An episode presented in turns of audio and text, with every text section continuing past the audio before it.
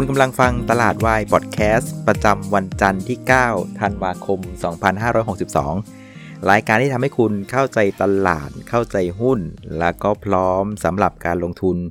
ในวันพุธแล้วกันนะครับ วันนี้คุณอยู่กับน้าแดงจรุพันธ์วัฒนาวงศ์นะครับ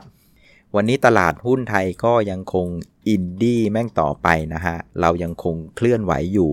ภายใต้เส้นค่าเฉลี่ย 200 สัปดาห์นะครับที่ 1602 แล้วก็วันนี้เนี่ยตลาดเนี่ยลงไปทำโลที่ 1548 อย่างที่เราให้ตั้งข้อสังเกตนะครับในสัปดาห์ที่ผ่านมาว่า ให้เราจับตาดูพฤติกรรมของนักทุนสถาบันนะบริเวณ 1,550 วันนี้เขาทำอะไร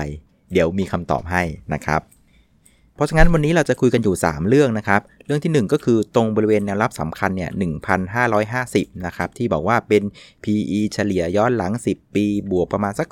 0.25 Standard Deviation เนี่ย นักลงทุนสถาบันมีมุมมองยังไงกับบริเวณนี้นะครับ เดี๋ยวมาดู action ของเขา แล้วก็เรื่องที่ 2 เนี่ย เป็นข่าวของ Tesco นะครับ ที่อยากจะขาย operation ในเมืองไทยกับมาเลเซีย ก็จริง ๆ อยากจะยกยอดเป็นขอเป็นวันพุธแล้วกันนะครับ เพราะเรื่องนี้มันค่อนข้างยาว แต่ว่าอาจจะพูดสั้น ๆ ว่า คือมันมีจินตนาการอย่างหนึ่งเขาบอกว่าถ้าเกิดว่าเทสโก้ขายรอบนี้เนี่ยจะทำให้เงินเนี่ยต้องไหลออกประเทศเราเป็นหลักแสนแสนล้านบาทเลย แล้วจะทำให้ค่าเงินบาทอ่อนค่านะครับ ก็พอจินตนาการในลักษณะนี้ก็เข้ามาเก็งกำไรในหุ้นกลุ่มพวกอิเล็กทรอนิกส์อะไรเงี้ยแต่ว่าเย็นนี้ปรากฏว่าค่าเงินบาทเอาเข้าจริง ๆ แล้วปรากฏว่ากลับแข็งค่าขึ้นนะฮะประมาณ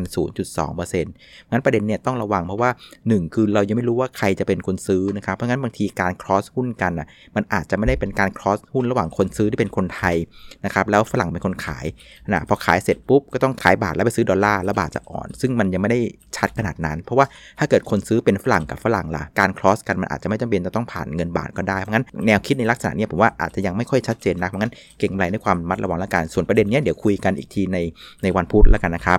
ส่วนในช่วงที่3นะครับเดี๋ยวมาดูว่าในวันพุธตื่นเช้ามาเราจะต้องเตรียมตัวเล่นกับประเด็นอะไรบ้างนะครับสำหรับวันนี้นะครับเซตปิดที่ 1,553 นะครับ ก็ปิดลบไป 6 จุดนะครับ ก็ลบไป 0.4%ก็อินดี้อีกแล้วนะครับ เพื่อนๆ เราส่วนใหญ่ก็เรียกว่าปรับตัวในเชิงบวกนะครับ บวกประมาณสัก 0.3%ส่วนมูลค่าการซื้อขายนะก็อยู่ที่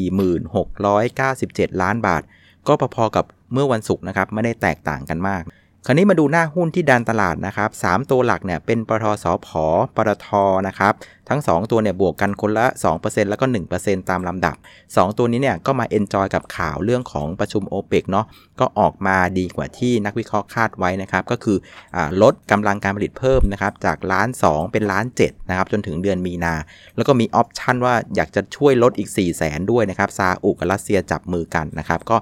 สองตัวนี้ก็ได้ประเด็นบวกเข้ามาดันนะครับ ส่วนอีกตัวหนึ่งก็จะเป็น AWC นะครับ ก็บวกไป 3% 3 ตัวเนี่ยจับมัดรวมกันนะก็ช่วยผลักดันตลาดได้ประมาณ 2 จุด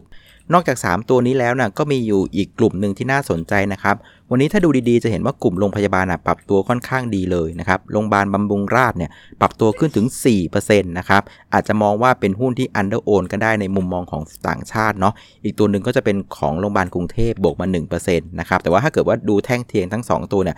ผมว่า BH เนี่ยดูค่อนข้างสวยกว่านะครับโรงพยาบาลกรุงเทพเนี่ยโอ้โหมันเป็นแบบเรียกว่า lower high แล้วกันมาเป็นชุดเลยนะครับแต่ก็ถือว่าเป็นภาพที่ดีแหละ อย่างน้อยโรงพยาบาลใหญ่ ๆ 2 ตัวเนี่ยมันเข้ามาประคองตลาดได้นะครับอีกมุมนึงอาจจะเริ่มมองว่ามันเป็นหุ้นดี defensive นะที่กลับมาช่วยตลาดนะครับในรอบนี้นะฮะส่วนอีกตัวหนึ่งที่น่าสนใจนะครับก็คือตัวของ SVI นะครับวันนี้ปิดบวกไป 10%หลังจากมีข่าวว่าจะขึ้นเครื่องหมาย XD คือปันผลเนี่ยวันที่ 19ธันวาในจำนวนปันผลถึง 1 บาท 92 นะครับ เพราะฉะนั้นถ้าเกิดเอา 1 บาท 92 ไปบวกกับราคาปิดเมื่อวันก่อนที่จะประกาศเนี่ย วันนี้ นะครับมันควรจะวิ่งทะลุทะลวงนะครับ อย่างน้อยก็ซิลลิงนะ6บาท 76นะฮะ30%แต่ว่าเอาเข้าจริงๆเนี่ยหุ้นกับบวกเพียงแค่ 50 สตางค์นะครับ คือบวกได้แค่ 10%ทั้งๆทที่จ่ายปันผลค่อนข้างเยอะนะ คือบวก 50 ตังค์แต่ว่าประกาศจ่ายปันผลถึงบาท 92 นะครับ อันเนี้ยผมว่า น่าสนใจเหมือนกันเราอาจจะได้มีเคสอะไรพิเศษพิเศษเคสหนึ่งนะ คือปันผลเยอะแต่หุ้นไม่ขึ้นเท่ากับปันผลนะครับมีมีมุมมองอยู่มุมมองหนึ่งคือว่าการจ่ายปันผลครั้งนี้เนี่ยจะเป็นในลักษณะของส่วนหนึ่งเนี่ยเป็นการกู้ยืมมาจากธนาคารนะครับธนาคารสีเขียวๆนะประมาณ 2,800 ล้านบาท คนอาจจะเริ่มกังวลคือบอกว่า แล้วภาระดอกเบี้ยจ่ายถัดไปเนี่ยก็คงเป็นภาระของตัวบริษัทนั่นแหละนะครับ มันก็ดูแบบขัดแย้งขัดแย้งกันอยู่นะ ก็ระมัดระวังด้วยแล้วกันนะครับสำหรับตัว SVI อีกมุมนึงที่ต้องดูคือเรื่องของ liquidity นะครับ คือการทำ tender เนี่ยโดยผู้ถือหุ้นรายหนึ่งเนี่ยมันก็เสร็จสิ้นไปแล้วนะ liquidity อาจจะค่อนข้างเบาบางหน่อยเพราะงั้นการเคลื่อนไหวของราคาเนี่ยก็อาจจะไม่ค่อยเป็นปกตินักนะฮะในช่วงนี้นะฮะส่วนหุ้นที่อยู่ในขากดดันตลาดก็มีอยู่ 3 ตัวใหญ่ ๆ นะครับตัวแรกก็จะเป็น AOT นะ ลดลงไป 3%นะครับ กดดันตลาดถึง 3 จุด ตัวถัดไปก็เป็น CPO นะ ลบไป 2%กดดันตลาดประมาณจุดครึ่ง อีกตัวหนึ่งนะครับโผล่เข้ามาคือของ KTC นะ ลบไปเกือบ 5%นะครับ กดดันตลาดประมาณครึ่งจุด ประเด็นที่เด่นที่สุดก็คือของ AOT นะครับ หลังจากรัฐมนตรีคมนาคมเนะ่ยเริ่มมีดำริว่า อยากจะขอแบ่งนะครับ ค่า passenger service charge ของ AOT เนี่ยมาสัก 10% ไอเดียของแกก็คือว่าจะเอาเงินก้อนนี้นะไปช่วยนะครับในการพัฒนาขยายสนามบินของรัฐอีก 29 แห่ง อันนี้พูดถึงหุ้น LT ก็เงิบสิฮะเพราะว่าปัจจุบันเนี่ยสนามบินของ LT ทั้ง 6 แห่งอะจริง ๆ มันเป็นพูดง่ายว่าเป็นบริษัทของเอกชนและการที่มีรัฐบาลถือหุ้นอยู่ คือการที่อยู่ดีมาขอส่วนแบ่ง PSC 10%เนี่ยคือจริง ๆ ในเชิงของกฎหมายเนี่ย มันก็พอจะทำได้นะ มันมีพรบการบินปี 62 ที่ที่เปิดช่องไว้อยู่นะครับ แต่อีกมุมหนึ่งก็ต้องไม่ลืมว่า LT เนี่ยมันก็ไม่ใช่รัฐบาลเป็นเจ้าของ 100%ไง มันอยู่ในตลาดหุ้นด้วยนะครับ ก็ยังมีผู้ถือหุ้นส่วนน้อยอีกมันอ่าสามสิบเปอร์เซ็นต์เนี่ยก็มีสิทธิ์มีเสียงอยู่ในนั้นด้วยนะครับ เพราะฉะนั้นประเด็นเนี้ยรัฐมนตรีบอกว่าให้ทางกฤษฎีกาเข้าไปตีความก่อนว่าประเด็นเนี้ยมันจะ สามารถกระทำได้หรือเปล่านะครับ เดี๋ยวก็ต้องตามดูนะครับ ซึ่งในเบื้องต้นเนี่ยนักวิเคราะห์ของเราก็บอกว่าคงต้องใช้เวลาอีกเป็นหลักเดือนนะครับกว่าจะทราบผลว่าได้หรือไม่ได้ แต่ว่าถ้าเกิดว่าในเชิง worst case เนี่ย ทางรัฐบาลเอาไปจริง ๆ 10%เนี่ยก็จะมีผลกระทบต่อกำไรเนี่ยประมาณสัก 7-8%นะครับน้องอ๋องก็บอกผมเมื่อเช้าว่า ถ้ามันลงมาสักประมาณ 5%เนี่ยก็น่าจะวัดดวงนะ เพราะว่าเราก็ไม่รู้ว่ามันออกหัวออกก้อยเนาะเพราะงั้นถ้าเกิดว่ามันลงประมาณสักครึ่งทางนะครับได้สัก5%เนี่ยจริงๆว่าเริ่มเริ่มน่าสนใจในการเข้าซื้อนะครับมันก็อยู่ประมาณสัก 71บาท50 แต่ว่าวันนี้ LT ไปก็ลงไปไม่ถึงนะก็เริ่มมีมีแรงซื้อเข้ามา ก็ไม่รู้เป็นยังไงครับ เรื่องนี้มันเป็นเรื่องทางกฎหมายเข้ามาด้วยนะ อาจจะต้องร้องเพลง Let It B นะครับรอดูว่ามันจะเป็นยังไงนะฮะอย่างไรก็ดีนะครับด้วยความเป็นหุ้นดีหนึ่งประเภทหนึ่งเนี่ยผมก็ยังเชื่อว่าสุดท้ายเนี่ยมันก็จะมีทางออก มันมีหลายวิธีนะที่ที่รัฐจะจะเอาเงินจาก LT เนี่ยไปพัฒนาอย่างอื่นนครับเช่น ตัวอย่างเช่นว่าจ่ายปันผลให้มากขึ้นอะไรเงี้ยมันก็มีหลาย ๆ ทางออก ไม่จำเป็นจะต้องใช้วิธีนี้เสมอไปนะครับ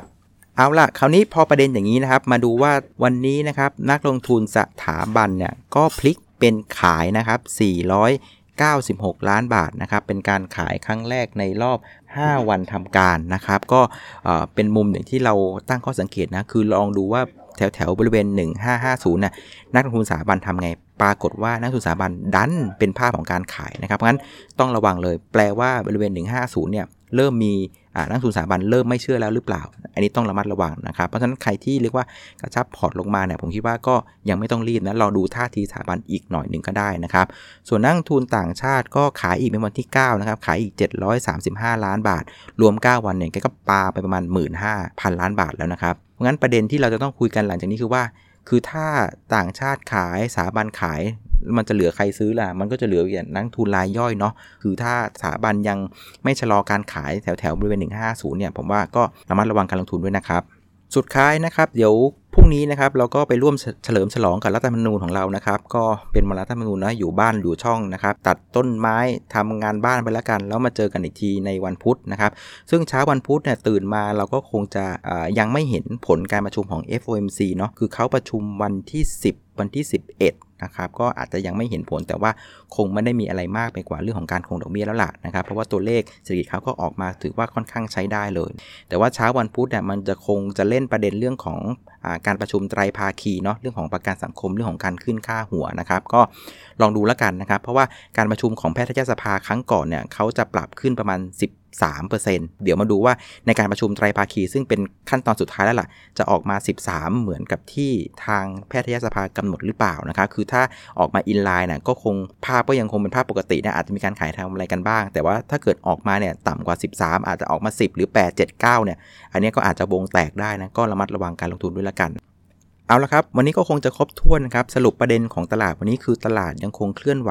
อยู่ในเชิงที่ไม่ดีนะ ยังคงต่ำกว่าเส้นคัดเฉลี่ย 200 สัปดาห์นะครับแถวแถวบริเวณ 1550 เรายังไม่เห็นแรงซื้ออย่างมีนัยสำคัญเข้ามาของนักทุนสถาบัน อันนี้ต้องระมัดระวัง วันนี้คงจะครบถ้วนนะครับ คงจะไปกันเร็วๆ เดี๋ยววันพุธเรามาเจอกันที วันนี้ลาไปก่อนนะครับ สวัสดีครับ